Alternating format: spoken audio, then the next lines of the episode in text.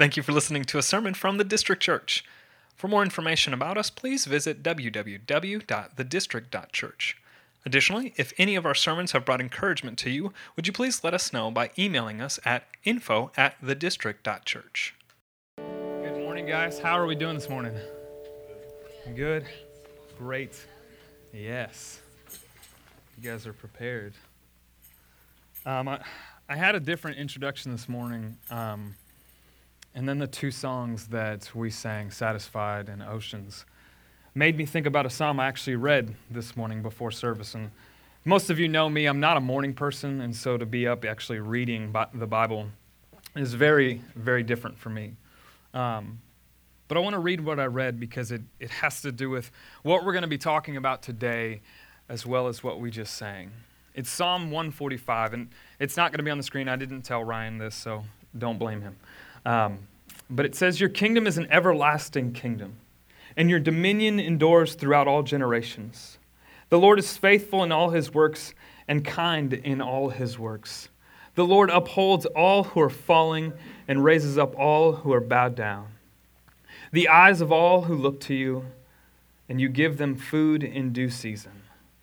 The, you open your hand and you satisfy the desire of every living thing.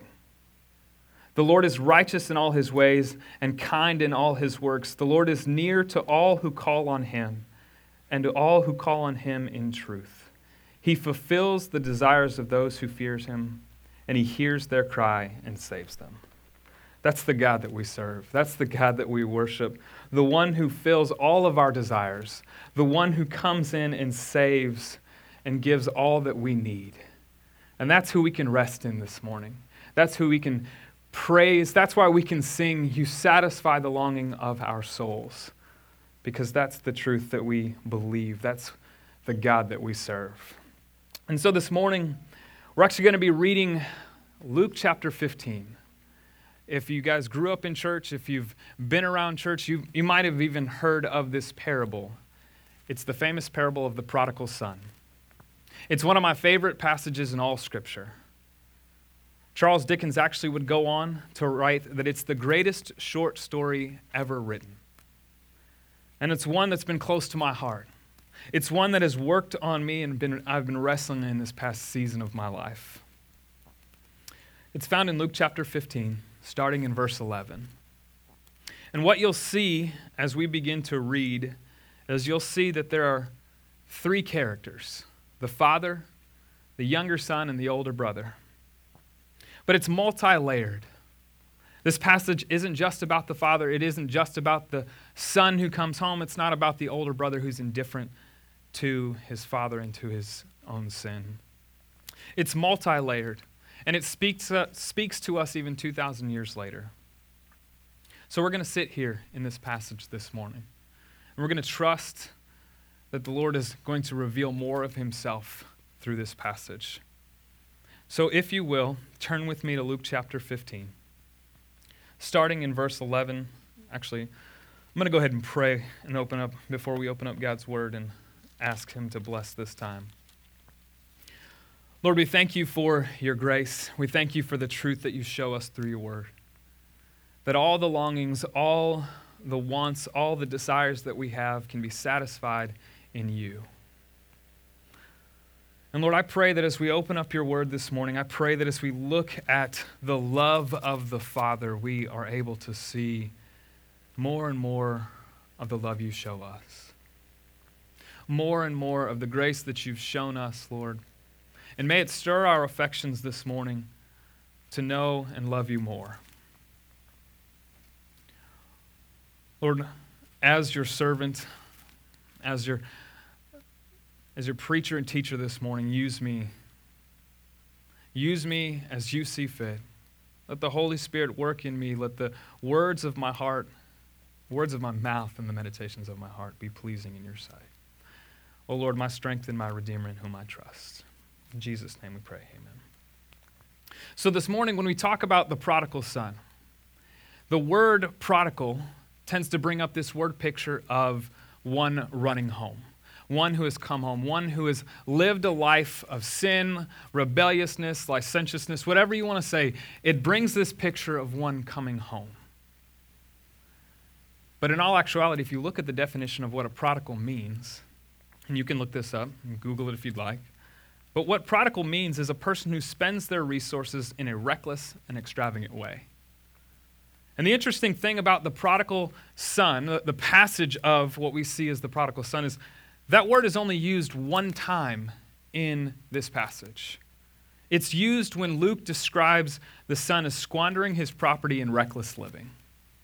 And there's a reason that I bring that up. And the reason that I bring it up is because I believe, and you can disagree with me if you like, the titles on these passages aren't set in stone. They're not the Word of God, they're just titles of the chapters. But I believe that the prodigal in this story is not the son, but the father. The father who gives reckless and abandonment to his sons, the grace that he shows him, the love that he shows both of them. And that's going to lead me to my main and only point this morning that God's reckless grace is our greatest hope. God's reckless grace is our greatest hope.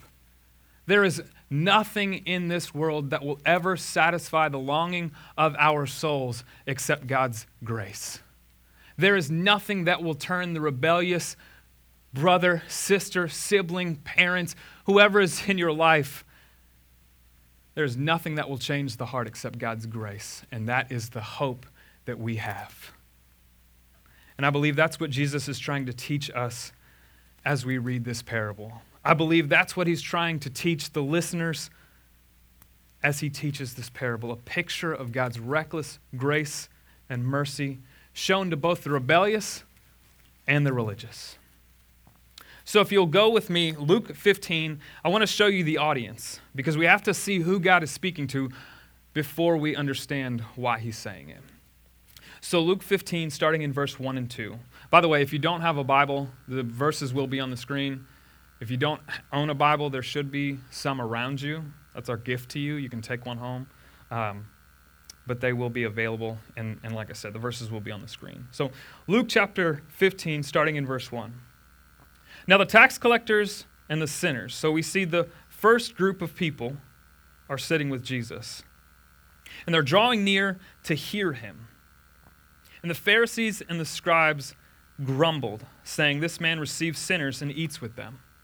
So we, t- we see two sets of people. We see the scribes and the Pharisees, we see the tax collectors and the sinners.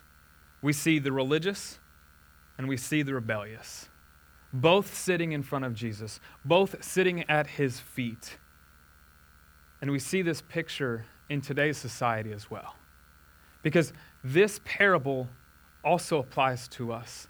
There is still rebellious and religious sitting at the feet of Jesus. The rebellious who are all about self discovery, all about this relative lifestyle. Whatever pleases me, I'm going to do. I don't have to live by any rules of morality. I'm just going to do whatever I want. And then you have the religious the moral conformity, the ones who conform to the rules, check off all the boxes. I've never done this, this, and this, and therefore I am good. And they both sit at the feet of Jesus. Jesus' parable shows us that both of these thoughts are wrong. Both of these ways of living are wrong, and both need a Savior. And so, to this audience, Jesus is saying something that is very profound what he's eventually getting at would get him killed. What he's coming onto the scene saying is what you know and believe about God is wrong.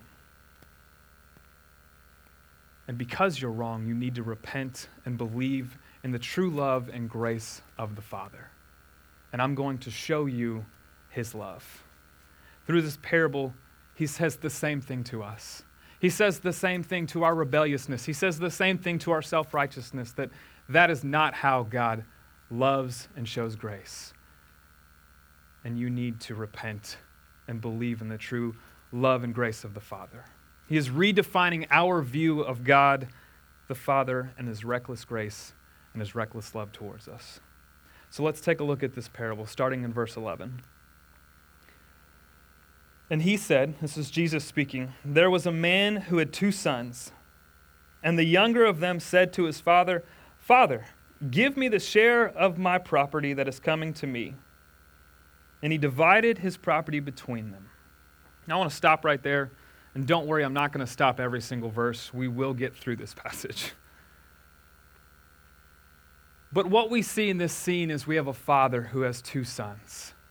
We have a very wealthy father who has two sons, so wealthy that he's able to give a portion to his son and not feel hurt about it.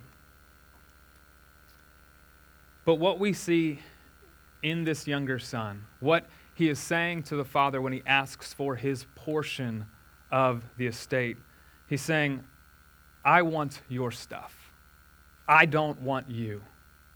And in this time, what is really being said is the son saying, I would rather have you dead so that I can have your stuff. You see, in the Old Testament, as well as the Jewish times, a father would settle his estate towards his, his children. The older sibling would get two thirds of the estate. So if you're an older sibling in here, yes, that's us. We get that. And then the younger siblings have to divide the last third of the estate. And so, since we have two sons, we have two thirds and one third. And that's what the son is asking for. Give me my third of this portion. And more often than not, the father could actually divide his estate when he was alive, but this usually happened after he died. And that's why we see the son basically saying, I would rather have you dead so that I can have your stuff. He's rejecting the Father's provision, he's rejecting the Father's love, and he's rejecting the Father himself. Now, I don't know about you. I, I don't have any children. I don't have kids, so I, I can't sit there and say, I know how this feels. But I can only imagine that this has to be the most painful thing a parent can hear. This has to be one of the most painful things a parent can experience to where their child says, I'm rejecting you. I would rather have you dead so that I can have your stuff. But here's what I can say as a son and daughter of God is that we don't often look at our sin in light of his holiness. We don't often look at our sin in light of us rejecting him for himself. You see, when we sin, we do the same thing as this rebellious son. We say, I want your gifts over the gift giver. I want this sin, I want this pleasure over finding joy in you. And when we choose to pursue our, same, our, our own way of living, we are doing the same thing as the rebellious son, rejecting the love and provision of the Father. And that's how we should look at our sin is rejecting the Father. It isn't just something that we're doing that's bad, it is rejecting God. And it grieves him. But the interesting thing of this story, right off the bat, we see the grace and mercy of the Father. He divides his property. We see that in the end of verse 12. The Father divided his property between his sons.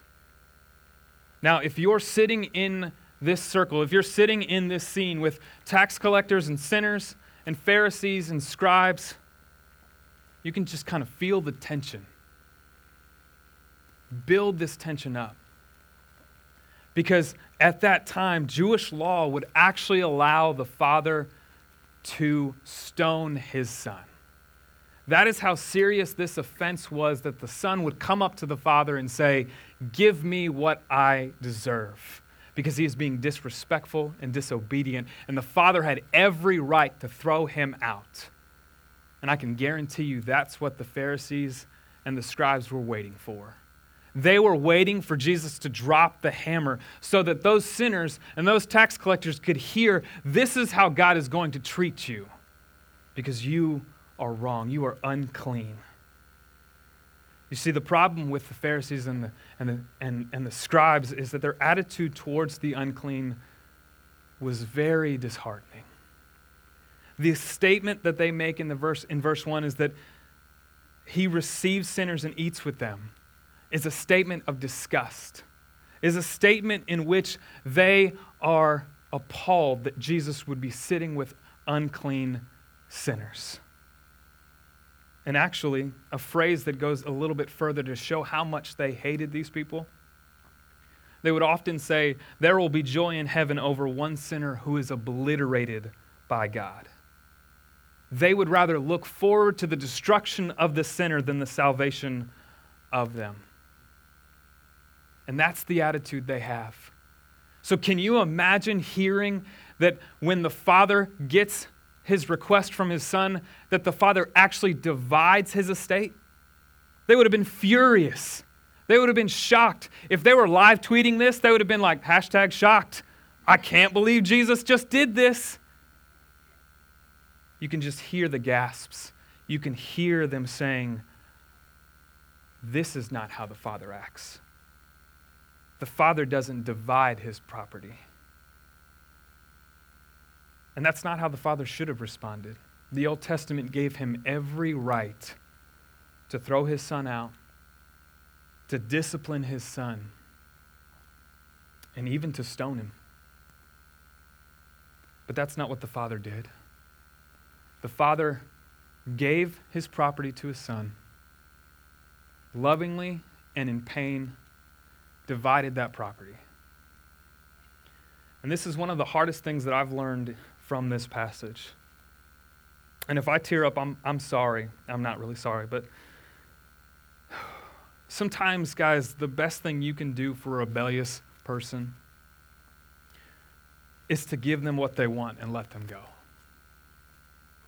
is to give them what they want and to say, I'm, I'm here for you. I love you. And that will never change. Because you love them, you pray for them, and you take the opportunities to show how much you truly care. Without giving them the words that you think are going to change their mind, without giving them the condemnation that they probably deserve. You know, you just say, I love you. I'm here for you, and that will never change. Because this is what the Father did. In pain, probably in tears, he divided his property for his son, knowing that this longing, this freedom that the son wanted, was never going to satisfy him. And this is how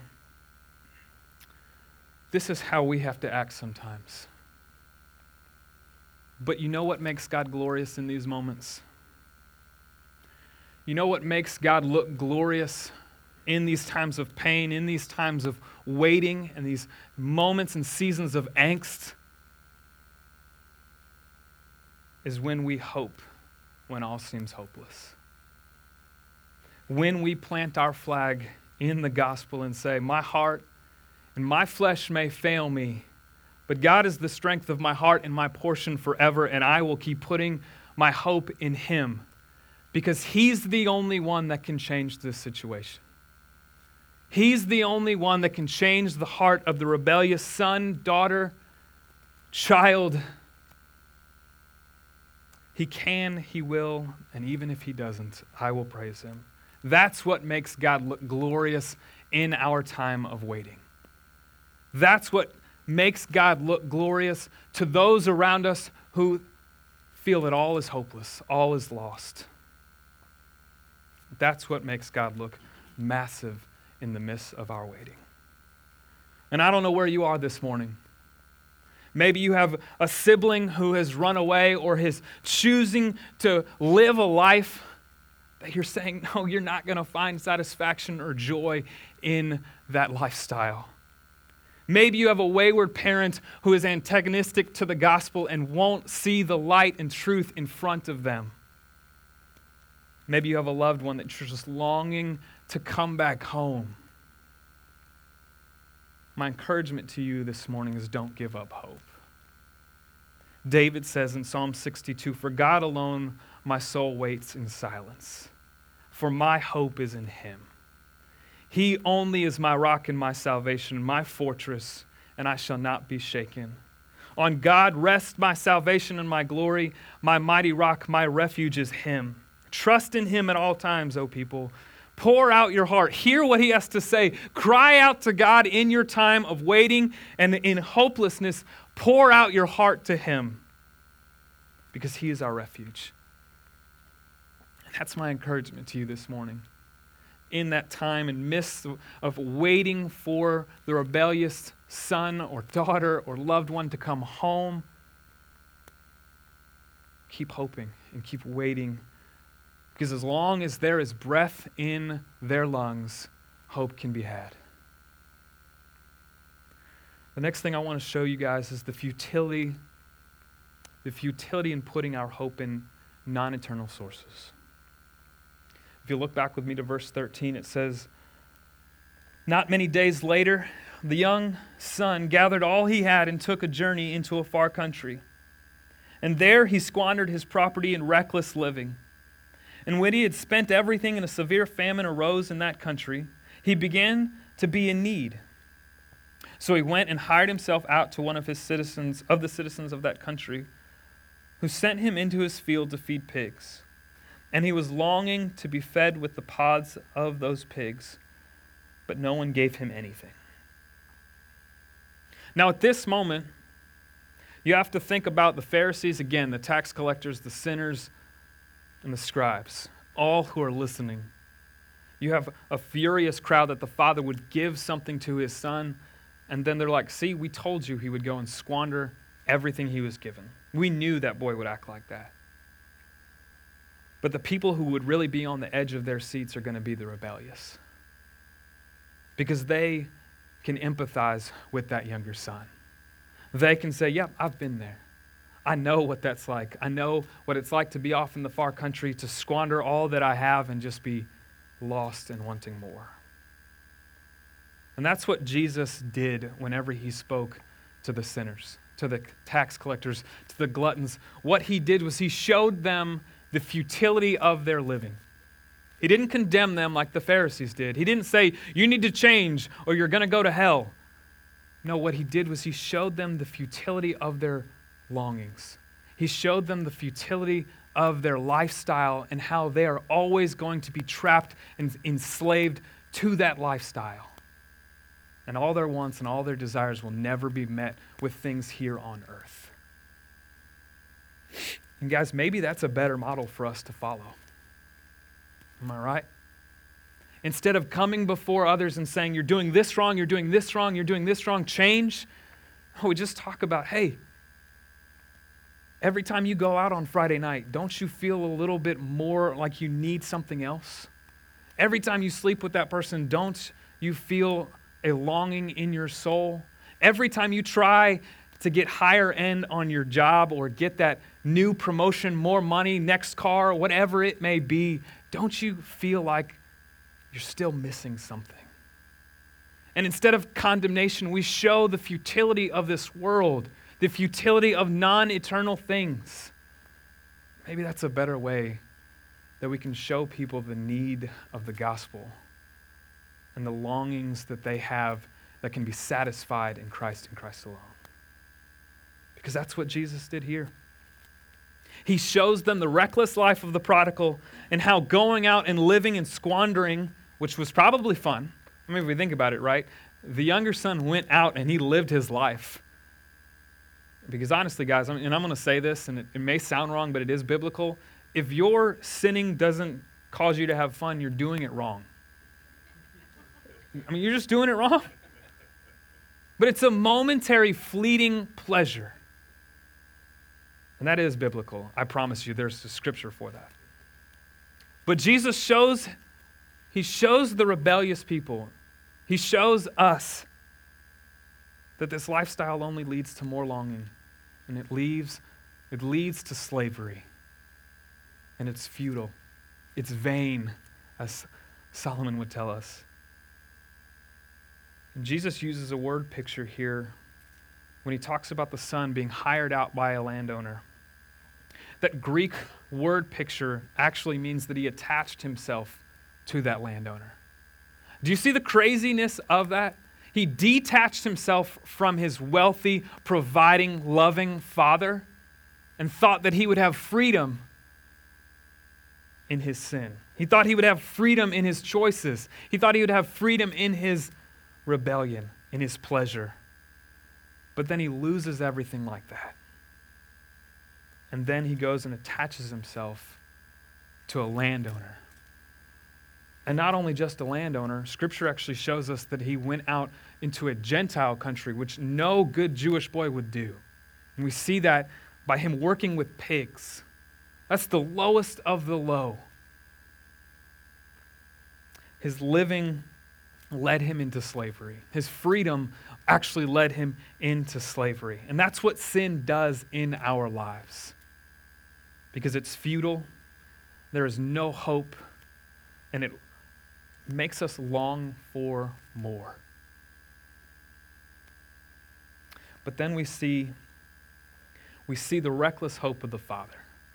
We see hope in this story. One who recklessly gives his love and forgiveness without anything in return. Look with me in verse 17. It says, But when he came to himself, so we're talking about the son, he's sitting in these pods with pigs and he has a realization. And he says to himself, How many of my father's hired servants have more than enough bread, but I perish here with hunger? I will arise and go to my father, and I will say to him, Father, I have sinned against heaven and before you, and I am no longer worthy to be called your son. Treat me as one of your hired servants. And he arose and he came to his father. But while he was still a long way off, his father saw him and had compassion and ran and embraced him and kissed him. And the son said to him, Father, I have sinned against heaven and before you. I am no longer worthy to be called your son. But the father. Guys, if, I mean, I just want to stop right here. If you ever get to places in Scripture where it says, but God or but the Father, circle it because it is a beautiful transitional phrase. And we see it over and over in this parable. But the Father. The father says to his servants, Bring quickly the best robe and put it on him. Put a ring on his hand and shoes on his feet. Bring the fattened calf and kill it, and let, let us eat and celebrate. For this my son was dead and is alive again. He was lost and is found. And they began to celebrate. This is why the rebellious people are on the edge of their seats. This is why the rebellious people love to hear Jesus preach and teach, and so should we. Because they see the futility of their lives and then they see hope. They see hope in their longings. And one of the reasons that I think that Jesus is always around the sinners, always around the drunkards and the gluttons and the tax collectors, is because he's not only there to show them their futility in thinking, but to bring them hope. And this part of the story, once again, would have infuriated the it would have infuriated the scribes and the Pharisees to see a father run now back to someone who has squandered all of his property. How dare the father act like that? But we see the love of the Father running and embracing his Son. This is where Jesus is redefining the love of God. You see, the Father runs to his Son. He embraces his Son. He doesn't listen to his plea. He's not listening to this speech that he worked up. You know, you've probably been there, right? Coming before your parents and saying, Man, I just need to say these right things, and so they won't be too mad at me. Am I right? I think we can all be there and this is what the son tried to do. He tried to conjure up a speech so that the father would forgive him and the father would hire him out. Which, by the way, if you look at this speech, it's very ironic. Because what we have here is the son saying, Hire me, feed me, and I'll keep my distance. I'll work for you until I can pay off this debt. You see the irony there? The father has run out to him. He's embraced him. He's kissed him. He's trying to bring him back into the family. And all the son can say is, I will work for you. I will work for your forgiveness. I will work to pay off this debt. How ironic that he is trying to work to receive a gift that's already been given to him. And how often do we do the same? How often do we stand before God, even though we are saved by the free gift of grace through Christ on the cross, and we sit there and say, Lord, I need to do something to earn your forgiveness? Or we try to live a life of works in order to appease God, that He would delight in us, because we can't fathom the free gift of grace God has given us. And isn't this exactly what the other side pushes on people? Isn't this exactly what the Pharisees and the scribes tell us to do? Aren't we falling into the same trap of religion that ignores the love of God already given to us tr- and trying to work out the grace that's been freely bestowed through Christ? And isn't that where our hearts tend to be pulled? Isn't that where we tend to land more often than not because we can't believe that God would give us such a free gift of grace? And Jesus comes again, redefining the Father's love, showing us that salvation is through repentance and faith, not repentance and works. And we see this picture of the Father, his love for his Son. He's running out to his Son, he's running to embrace his Son. And the beauty of this, the beauty of this is the, the running Father. He's running out to his Son. And why it's so beautiful is because old men don't run. And I'm not trying to put down any older men here. He's, he's a little bit older than me. But old men don't run. Eastern old men don't run.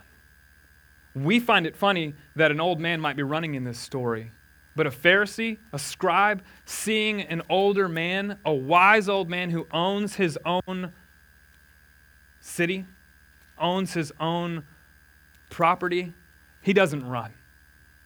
It brings shame if he was to run.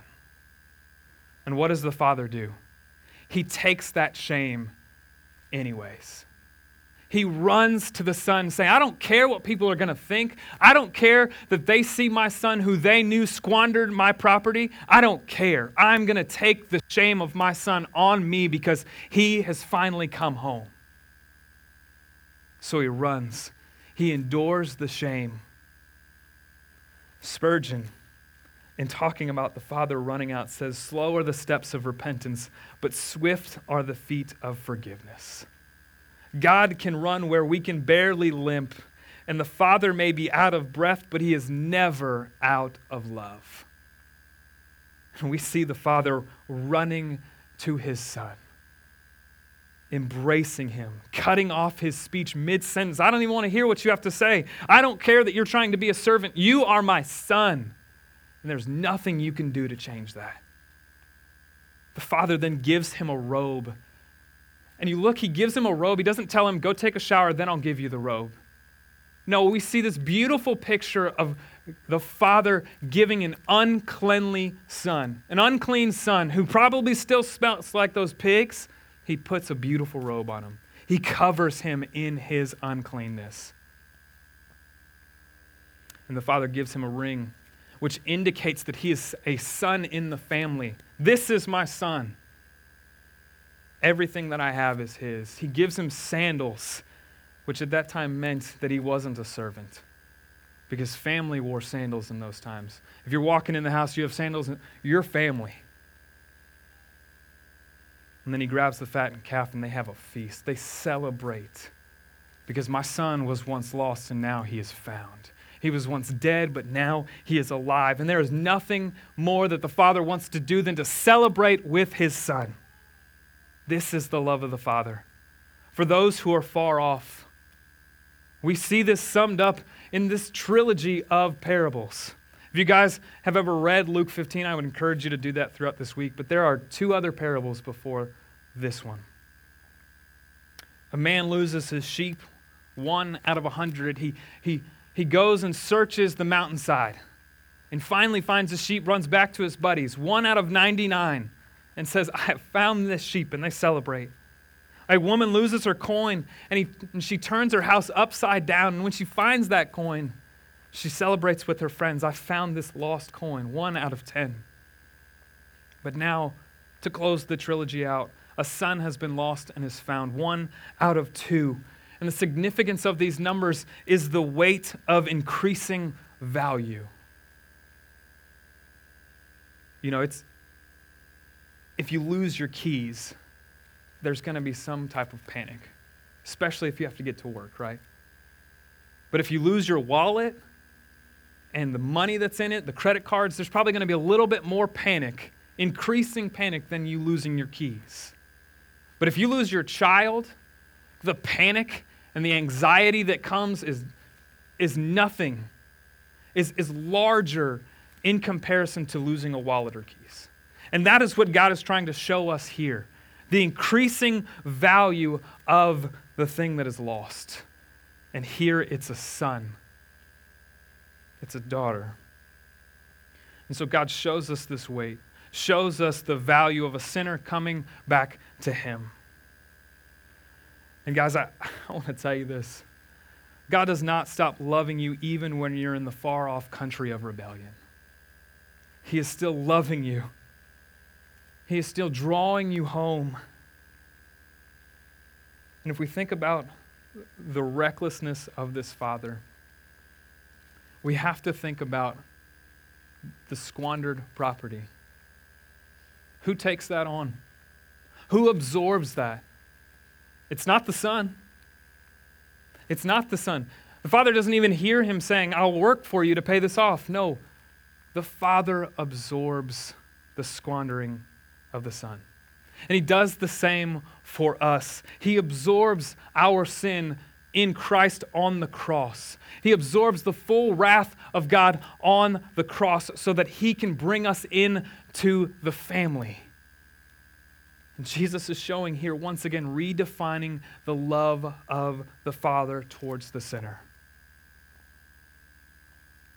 Now, at this point, again, I, I want to keep going back to the listeners the Pharisees, the scribes, the tax collectors, the sinners. At this point, if we're back in the crowd, man, some people just got to be pissed. I'm sure that they got up and left. How dare he talk about the Father like this? We're going to kill him. But in this parable, if we'll notice, the last two parables didn't have an older brother, it didn't have a self righteous character. So, what does Jesus do in this last parable? He gives us the picture of the older brother. He brings this older brother in. And I believe he did this to show the Pharisees and the scribes what they are like, what their heart is revealing when the sinner comes home, the self righteous attitude towards others. So let's take a look at his response. Verse 25 says, Now this older brother was in the field, and as he came and drew near to the house, he heard music and dancing. And he called to one of his servants and asked, What are these things? And he said to him, Your brother has come home, and your father has killed the fattened calf, because he has received him back safe and sound.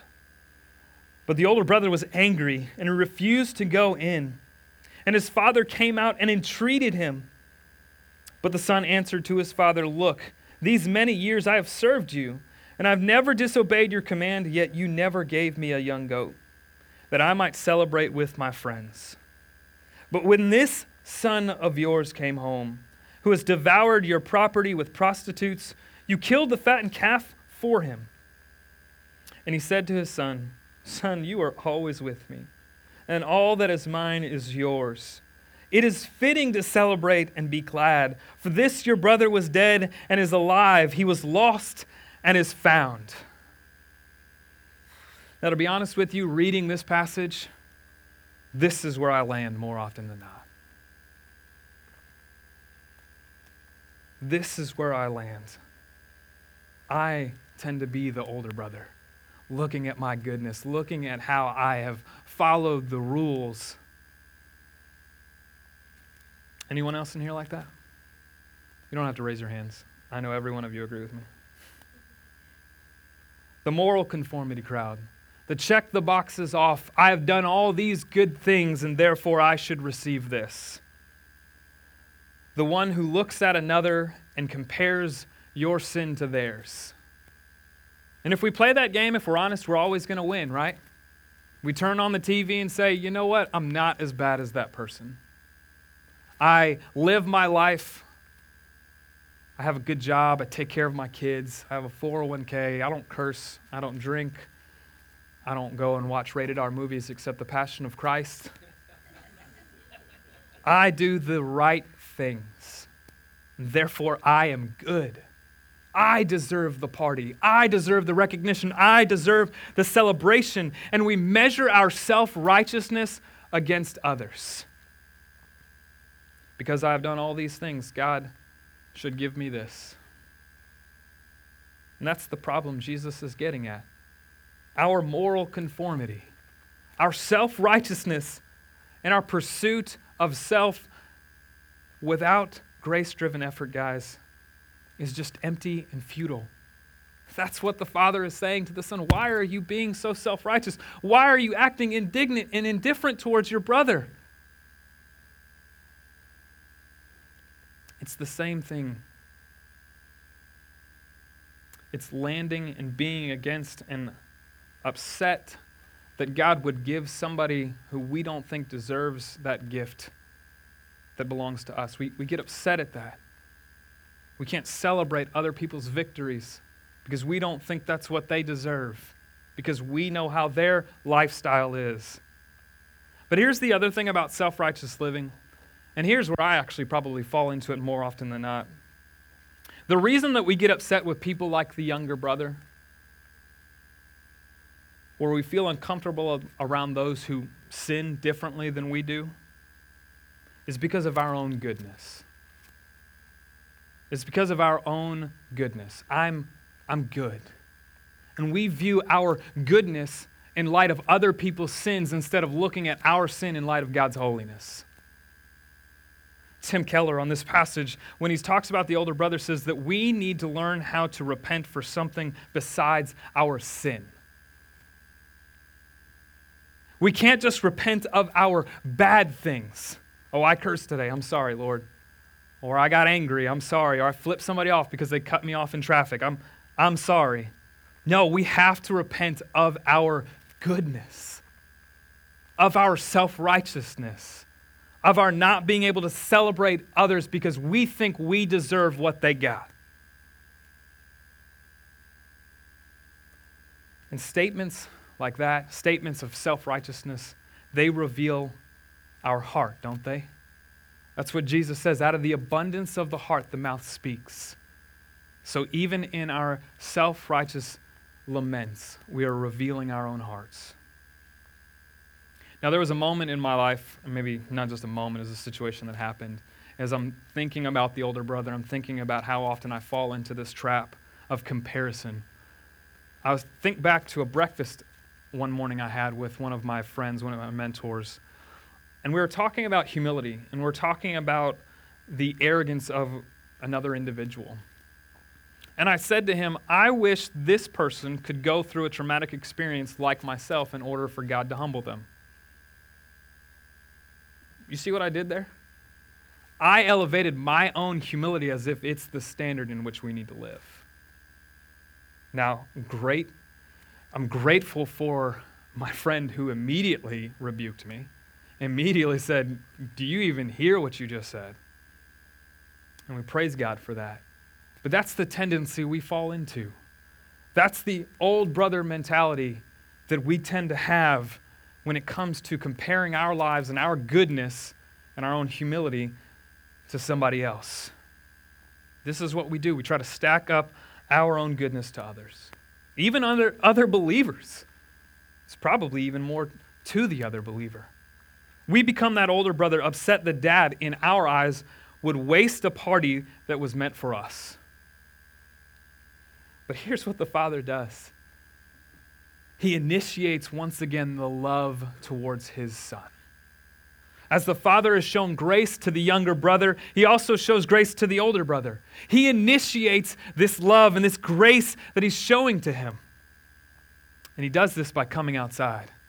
You notice that in both settings for the sons, he comes to them. He runs to the younger brother. He comes outside to the older brother. He could have told a servant to just go say, You know what? Send my son in here. And if he, if he refuses, tell him I'm going to whoop his butt. That's what he could have said. He could have told him, Get your butt in here. We're celebrating. We'll talk about this later. But he goes outside. He entreats him. He pleads with him. He recklessly extends the grace once again to a defiant, arrogant son. And at this point, the older son lands in the same disobedience and disrespectfulness as the younger son. The same rebellious attitude and disrespectful attitude, attitude that we saw in the beginning is now the older brother. He's indifferent to his father, he's disrespectful and disobedient. And the father, what does the father do? He doesn't even listen to the disrespectfulness. He blows it off and says, All that I have is yours. What are you complaining about? And he reminds him where he stands in the family. He shows him the futility of his self righteous attitude. And he pleads with him to come inside and celebrate the return of his brother, who was once lost and now is found. And this is the picture of what Jesus is showing to the Pharisees, to the scribes, and to us when we have a self righteous heart towards those who we deem as less than. And then all of a sudden, the parable ends.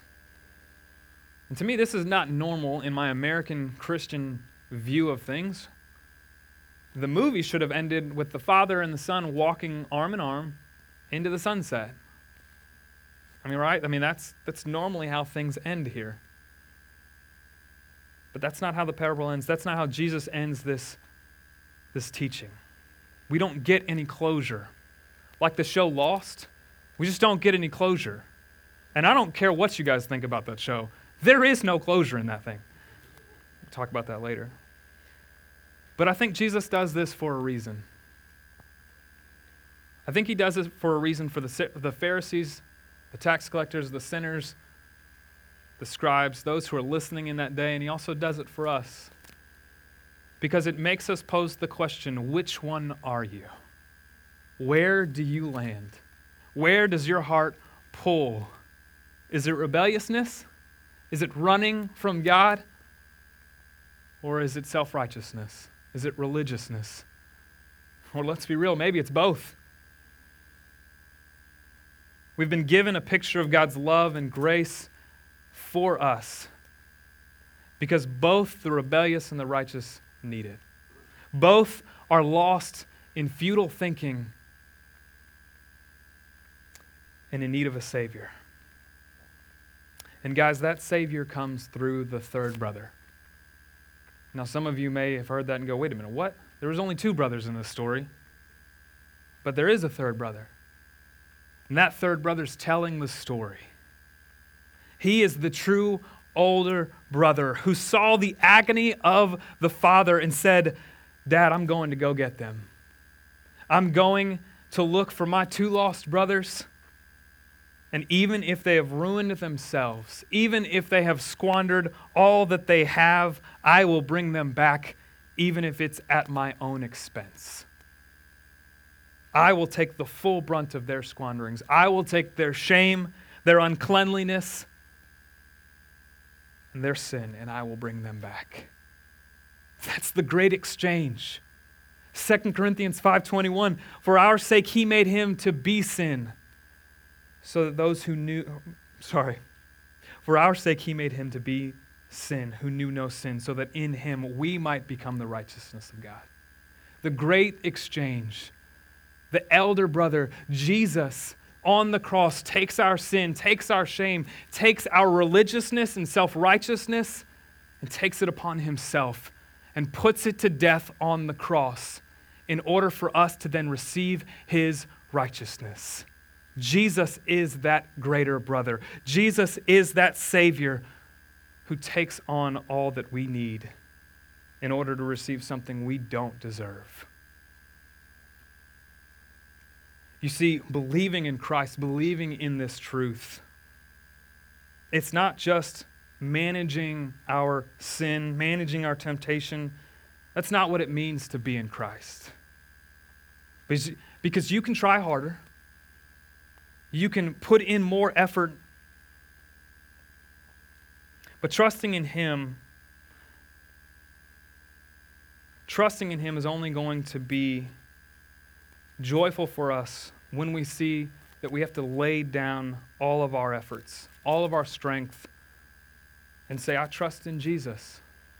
Whether it is self righteousness or rebelliousness, we lay all of that down and trust in the perfection and the power of Christ and trust in his resurrection, that he has defeated sin and death for us. He's the only one that can make us free from these two thoughts, these two ways of living, this futile living that we place in rebellion or self righteousness. He's the only one that can free us. And this is why. This is why I see that the parable of the prodigal son should not be the son but it should be the prodigal father, the one who gives reckless grace and love so that we can be brought into the family, so that we can feast and celebrate with the Lord, so that we can be sons and daughters in whom he delights in. Because without it, we are dead. We are dead in our futility, living in rebellion or living in self righteousness. And on the cross, we see the Father's grace and mercy poured out on us through Christ, conquering our rebellion, defeating us in our self righteousness. And we see the Father running to us, taking on our shame, cutting off all of our speeches all of our self help, all of us trying to do better so that He can love us, calming all of our anxieties, welcoming us home, clothing us in righteousness, and satisfying the longing of our souls.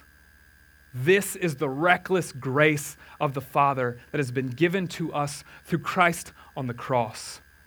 And my prayer this morning as we look at this parable, as we walk in these truths, is that this would stir our affections for Him. This would lead us to hope more in Him when times seem hopeless. And this is the truth that I pray we rest in. Let's pray.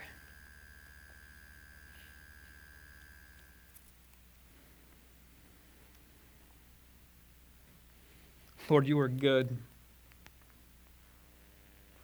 Lord, you are good to both the rebellious and the self righteous, and Lord, I find myself in both. Lord, you are better than the things that we have been chasing. The futility of this life. You are the joy in all of our trials, in all of our pain, in all of our storms. Lord, you're stronger than anything that we hold on to. Lord, as we look at the parable of the prodigal son, the, the redefinition of the Father and his love, Lord, may it stir our affections for you. May it comfort us in our times of hopelessness. And may it bring us joy in the storms. Fix our eyes on you, Lord, this morning. Fix our eyes so we consistently see. Cause our minds to constantly think and give our hearts a new song to sing. And fill our lungs so that we will always breathe you, Lord for you are beautiful and you satisfy the longing of our souls. Thank you for Christ. Thank you that you are a picture of a father who runs to us, embraces us, adopts us, doesn't listen to our words or trying to manipulate a situation to where we try to earn back your love. You say, No. You are my son, you are my daughter, I am well pleased and I delight in you. Lord, may we rest in that this week. May we rest in that truth and that promise. We pray all these things in Jesus' name. Amen. Thank you for listening to a sermon from the District Church. For more information about us, please visit www.thedistrict.church. Additionally, if any of our sermons have brought encouragement to you, would you please let us know by emailing us at info at thedistrict.church.